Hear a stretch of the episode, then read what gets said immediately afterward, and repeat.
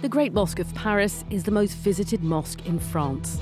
Its construction began in 1922 with the idea of thanking Muslim soldiers from French colonies who fought alongside France in the First World War.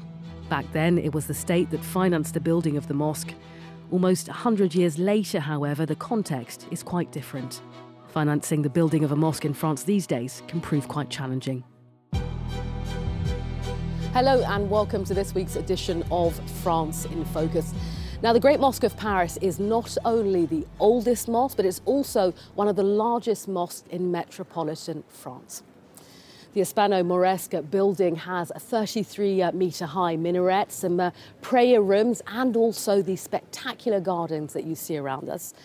Let's take a look at how this impressive project came to fruition.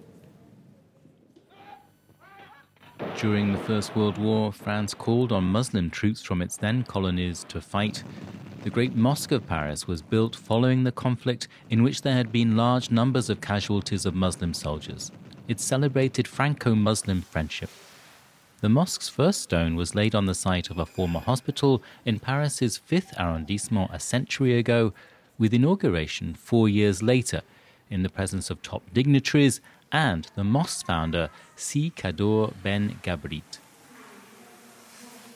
450 craftsmen from North Africa worked on the construction using traditional materials and techniques for a site that can accommodate up to 1,000 people. The architecture for the main building was inspired by a mosque in Fez in Morocco. The 33-metre-high minaret was inspired by a mosque in Tunisia. The Great Mosque of Paris was, for a long time, the only mosque in metropolitan France. But despite the symbol that the Great Mosque of Paris represents, building places of worship for Muslims in France today remains a dilemma.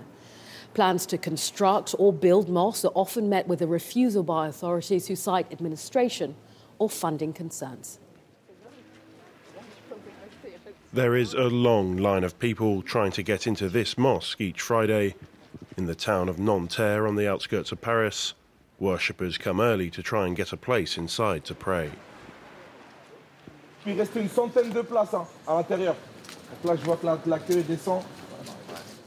hundred people have not been able to get in.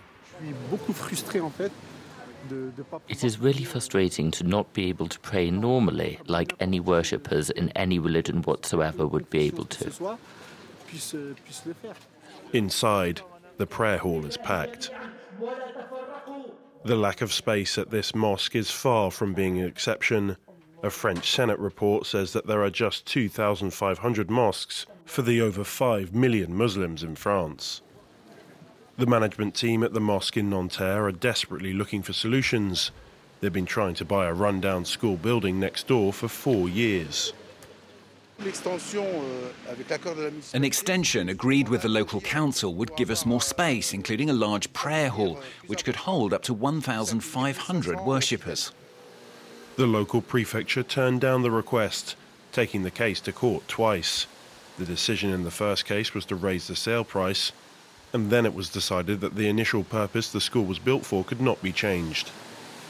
The prefecture issued a statement saying, "The prefecture has indicated to the commune that this public building could be of interest to the state for the reception of young people in the universal national service."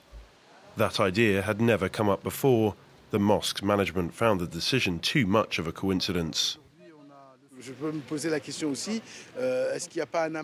I wonder to myself if there isn't some kind of bias. Isn't there, in quotation marks, a political desire to say we won't accept the request, we won't let it happen? This bothers us. Aside from administrative obstacles, people running mosques in France also face financing difficulties. The French state has outlawed public funding for religious organisations since landmark legislation creating a secular state in 1905. In further restrictions, foreign donations to all faiths, including Islam, are scrutinised under legislation introduced in 2021. The principle is to declare all donations over €10,000 in order to have an overview of who finances what.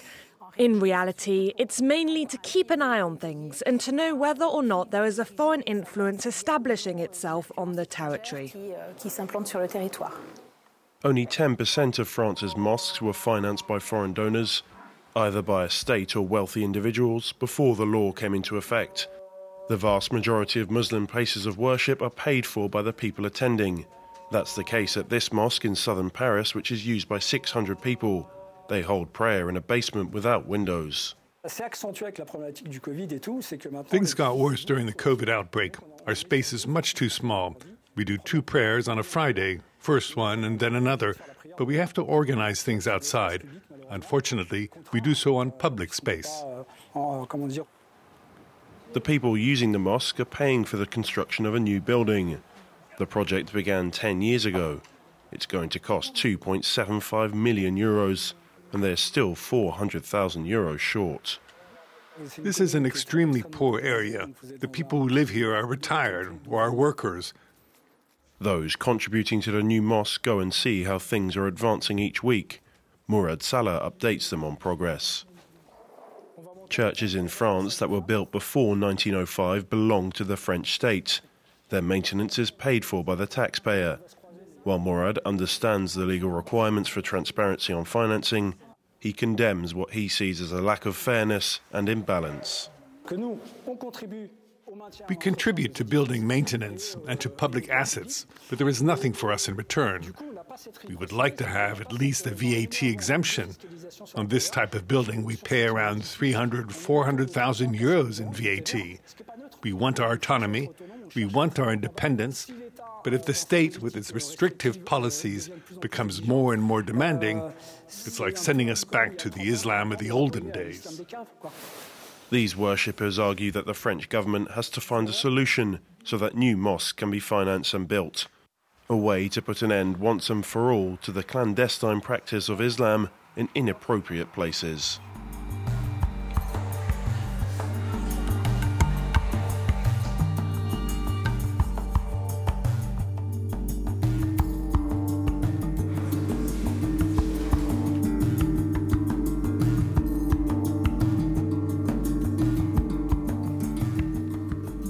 Chemseddine Fez, you are the rector of the Great Mosque of Paris. Thanks for speaking to us today. Are you concerned that the blockages, be they financial or administrative, for building mosques in France sends a negative message to Muslims? It really sends a negative message because today many Muslims in France work and integrate into French society without any difficulty. But to practice their religion, they need to have places of prayer, good mosques, to be able to practice their religion in complete freedom. And when there are difficulties, when we see that people are wary, it's a problem. Whereas for other religions, unfortunately, when we make the comparison, we don't have that kind of difficulty. So yes, there is a negative message being sent to the Muslim community. But I hope that today, messages from leaders, both from the President and the Interior Minister, who's dealing with religion, will soothe the concerns of the Muslim community and are really taken into account. Talk to us about some of the consequences for Muslims when there aren't enough places for them to pray.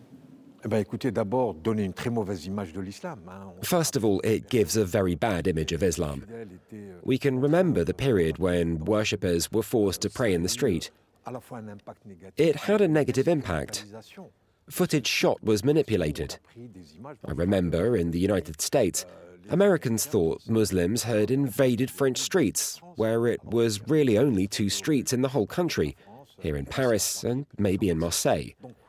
So yes, there is some political manipulation. I think something like that is abnormal. When we go to worship God, when we go to kneel, we need to have a clean place. Among Muslims, there's an important period of preparation, washing oneself. You have to face the direction of Mecca. We have to be in a place that is, I'd say, clean enough to explain that we're going to commune with our Creator. So I'd say it's not the way we would go and pray. To pray in the street, for me, is a horrible thing, and we should try to avoid it. Now, in the past, there's been criticism about the training of imams in France. We understand that here at the Great Mosque of Paris, you train imams. What kind of initiatives have been taken to improve the training of imams in France?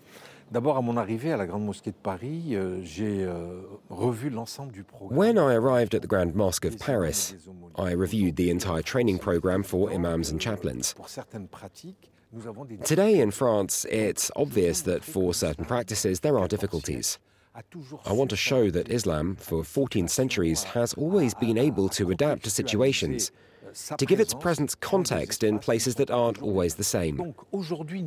Today we can adapt.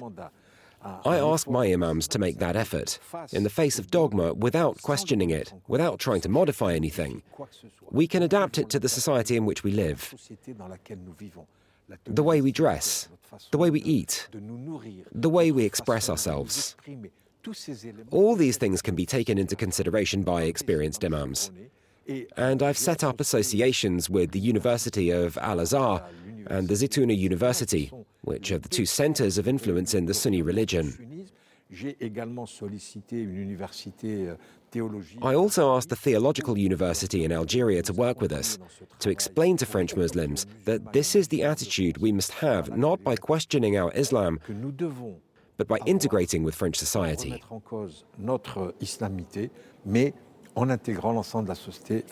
Chemseddine Fez, thank you so much for speaking to us on France 24 today. Merci beaucoup. Thank you.